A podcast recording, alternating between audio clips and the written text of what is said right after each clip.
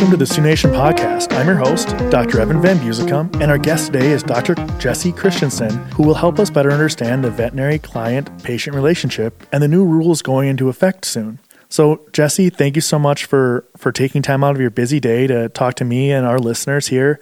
Uh, we're we're glad to have you here. Hey, Dr. Evan, thank you for having me. I appreciate it. Let's kind of just get right into the meat and potatoes of everything and start with what is the new GFI number 263 rule from the federal government and what are the requirements under this new rule? So this rule isn't really a new concept. It's more of a expansion on or rules that have already been in place. Um, in the past, it's been that certain antibiotics can only be used under veterinary oversight. With this new rule, GFI 263, it is now saying that all antibiotics for all species, small animal, large animal, equine, etc., including penicillin, sulfas, and oxytetracyclines, are now only allowed under veterinary oversight. So these products are now going to carry a label statement saying, caution, federal law restricts these drugs to use by or on the order of a licensed veterinarian. For most producers, I don't see this becoming an issue as far as getting having access to these antibiotics but it's more for those producers that don't necessarily work with a veterinarian on a regular basis or at all because those are the producers that do not have the veterinary client patient relationship. When does this go into effect? The reason I ask that is because I know that both of us work for Sioux Nation Ag Center. Both of us have been pretty much doing this for all antibiotics since 2019 when they started to kind of roll out the more veterinary oversight mandates, if you will. When does the new rule 263 when is it in effect completely so all the drugs will require this labeling come june of 2023 and yeah you're right most veterinarians are kind of already doing this and that we've kind of seen coming down the line. So we're already putting prescription labels on everything and making sure that we've got relationships with the people that are coming in and asking for stuff. So it's like I said, it's more going to affect those producers that don't have a relationship with a veterinarian and maybe just pick up their products from the local farm store rather than those that are working with their vet already. You know, you mentioned that a lot of producers are already working with their veterinarian. They already have that relationship. Some producers don't. Can you go through with me what is required to have of VCPR? That's a really good question because honestly, it varies from state to state. Being that I practice only in South Dakota anymore, I'm really only familiar with South Dakota's definition or requirements. So I would encourage people to you know, especially if they're not in South Dakota, to be in touch with their veterinarian about what the requirements are for their state. But the VCPR for us really has multiple parts and is directed towards the veterinarian and the client. With a VCPR, it means the veterinarian has assumed the responsibility for making those medical judgments regarding the health and the need for medical treatment based on what they know about the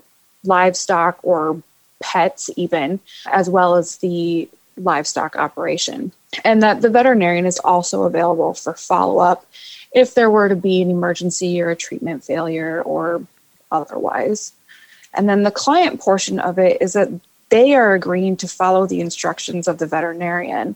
And those instructions should be written on a prescription, usually like attached to the antibiotic or product bottle, but sometimes they come as a separate sheet. It kind of just depends on the, you know, how the veterinarian does it. But the directions are there and should be followed. If I remember right from Minnesota, I practiced in Minnesota, North Dakota, and South Dakota. I guess I kind of just, you know, if someone was going to say, hey, your, your life depends on this, I couldn't answer. But I just kind of took the most stringent requirements of the VCPR and just apply it to all the states. That way, if I'm doing extra, I'm doing extra and I'm still not at fault. But the script needs to be printed if it's not per label directions on and, and stuck to every package of drug. not the box. It has to be in the base packaging on the bottle or the bag for like water soluble meds. And I think that in the future, especially as this mandate goes through, we'll have to start putting it on the drugs, even if it is per label directions. It'll say Dr. Van Busicum and have all the requirements of like where I practice, license numbers, those kinds of things, and say, hey, use it this way, just as it says on the label. But for the VCPR for me, and I, you can extrapolate on this as well, what you require, um, it's that I have been to the site and that I have a way to contact the owner and they contact me before using antibiotics. And that if needed, I could at least draw on a piece of paper the farm site or describe the way the animals move. Some of our growers, when this works for even for beef cattle, like a, for a feedlot, where do the calves get placed? Do they have a working facility? How do they move through the feed yard? You know, that kind of a thing. So as long as you can describe that and you know kind of prove that you've been there before, and there's some billing history to also validate that claim, saying, hey, I was at their facility on such and such a day. It has been less than a year since I was there last, or less, some veterinarians say less than six months. That might be something that people are going to have to get used to is that I know for Minnesota, there has to be a visit within the last six months for most veterinary clinics. And that includes for like reproductive hormones. Like some of my friends and family have to have a visit on file to get GnRH or to get Lutalyse to lute heifers. They need to have a, a valid VCPR with a visit within the last six months.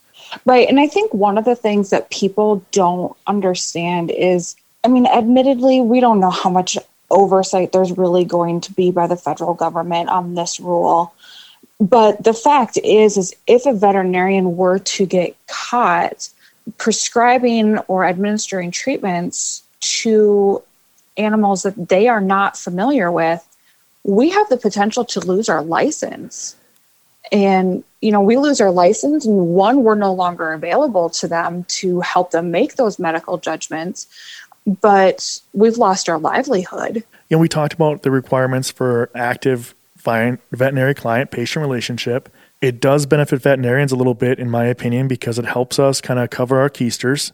Uh, also, prescribe the right antibiotic for the right illness because my experience has been with the customers I work with, and you've probably seen this as well, that when the decision as to what antibiotic to use is in the hands of the producer, they don't always pick the right one. And they might spend five days or seven days. Like I'm going to use turkeys as an example. They might spend five days on oxytetracycline through the water, and that drug had no benefit and was never going to benefit the illness they had on their farm. It can be expensive. You know, it might be $1,500 or $3,000 to run that antibiotic for that amount of time. And with our input and guidance, we can save them that money by not medicating that flock for something that wasn't going to be helpful. Are there any other benefits for customers and slash producers, I guess, with this new that exactly is one of those that comes to mind for me too. I think of multiple situations where I've had a client come in and be like, I used this doc and it didn't work. And I work primarily with beef cattle, and usually they're pulling the most expensive drug. And I'm just like, oh man, hey, no, no, it didn't work because that's totally the wrong drug. And instead, I give them like one of the cheapest ones because I'm like, this is the one that you need for this situation, you know. So, yeah, saving the per- the producer some money on those expensive drugs is one definite benefit, as well as because they've got a veterinarian that they're working with regularly and is visiting their operation regularly, they should be able to get advice and get uh, suggestions on what they can do to help improve the health of their animals. Like I said, I work primarily with beef cattle, so I, a lot of cow calf operations, and it's like whoa, you've been using a lot of this specific drug lately. You know, you've been picking it up here, or, you know, it's been dropped off or whatever.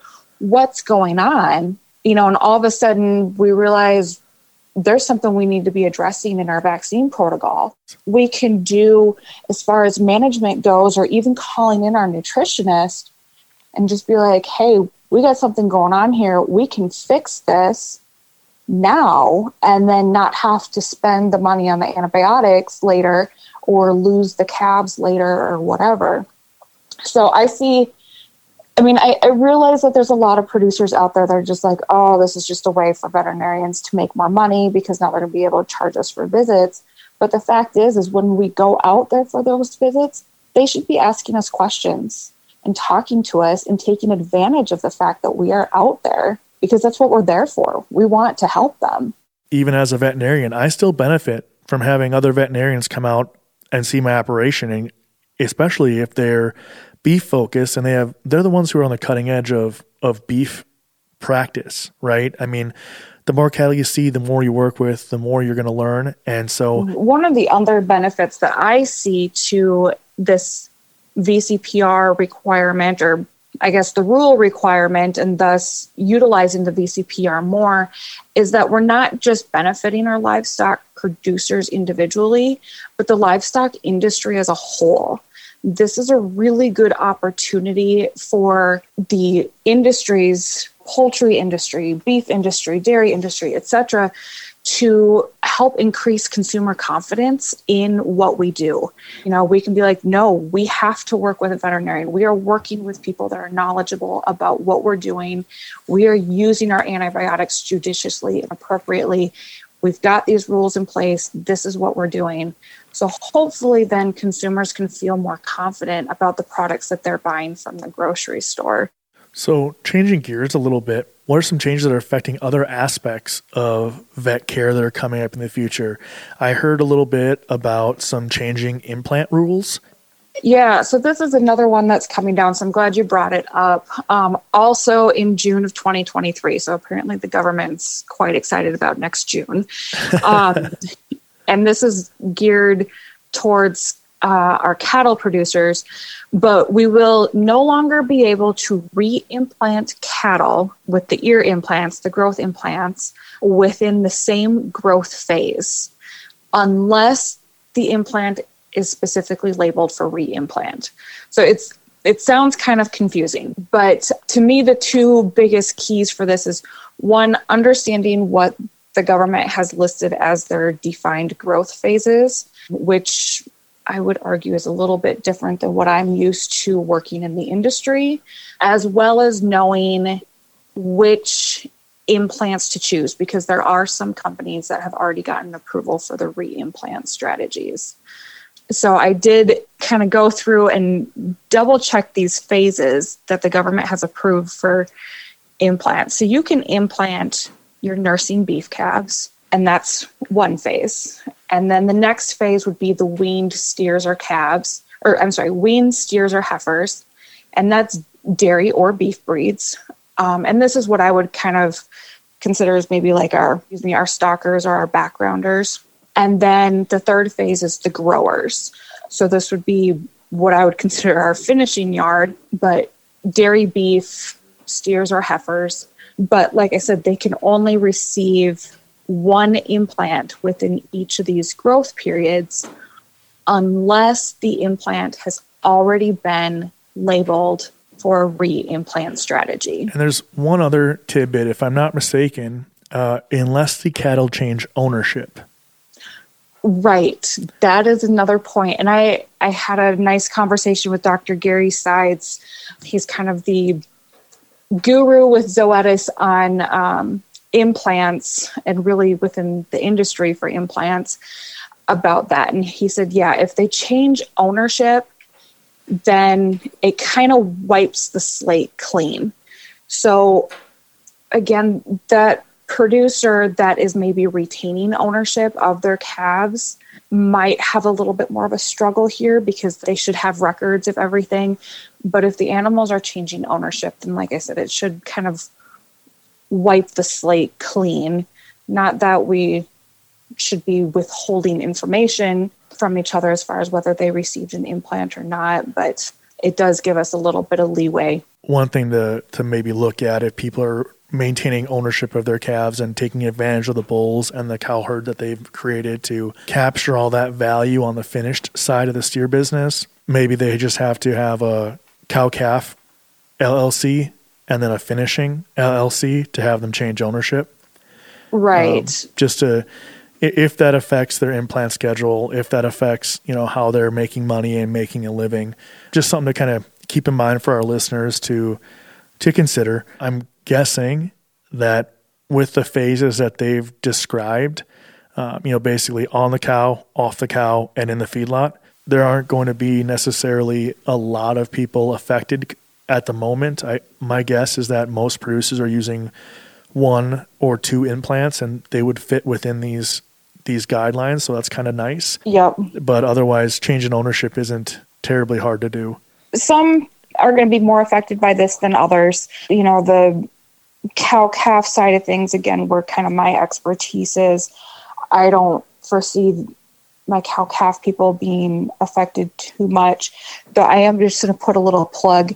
If you're not implanting your calves on your operation while they're still on the cow, talk with your vet because there may be some really awesome benefits to doing it.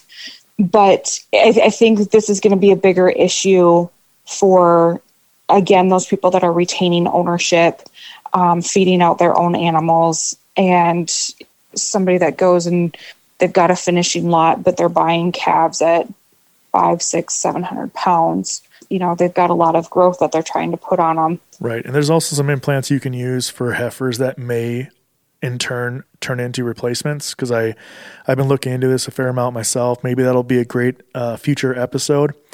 We can kind of talk about some implants that are labeled and allowed to use for heifers that are still geared to possibly being replacements. So if you're concerned about keeping your own replacements and you're you know you're not sure if this heifer is going to make the cut because who really is until weaning, some others implants that could still be put in even if the heifer is destined to be a replacement heifer. Right. I think that's a really good point. And with this rule and that point and just all the honestly I'd argue false information out there about implants that makes them so negative. I think producers, cow calf producers especially, are leaving so much money on the table by not implanting their calves. And so this is something that rather than discouraging people from implanting, I think it should prompt people to start a conversation with their veterinarian and their nutritionist. With that being said, is there anything else you'd like to kind of say to our listeners and that we may have missed or any other points my biggest thing is work with your vet. um, really, this I'm the whole episode, honestly, here today comes down to the VCPR, you know, and having a good relationship with your veterinarian. But oh my gosh, we want to help. We want our producers to be successful, um, and we don't want to see them struggling with disease issues and production issues management issues and etc like we've got a lot of knowledge that we would love to share. Um, so talk to your veterinarians. Sioux nation's pretty awesome because we've got nutritionists on hand. We've got experts in even financial stuff on hand. So we we can provide people a lot of information and resources. So sounds good. Thank you, Jessie, so much for being here today. And, and yeah, and for our listeners, if you didn't find us entertaining, hopefully you found us useful.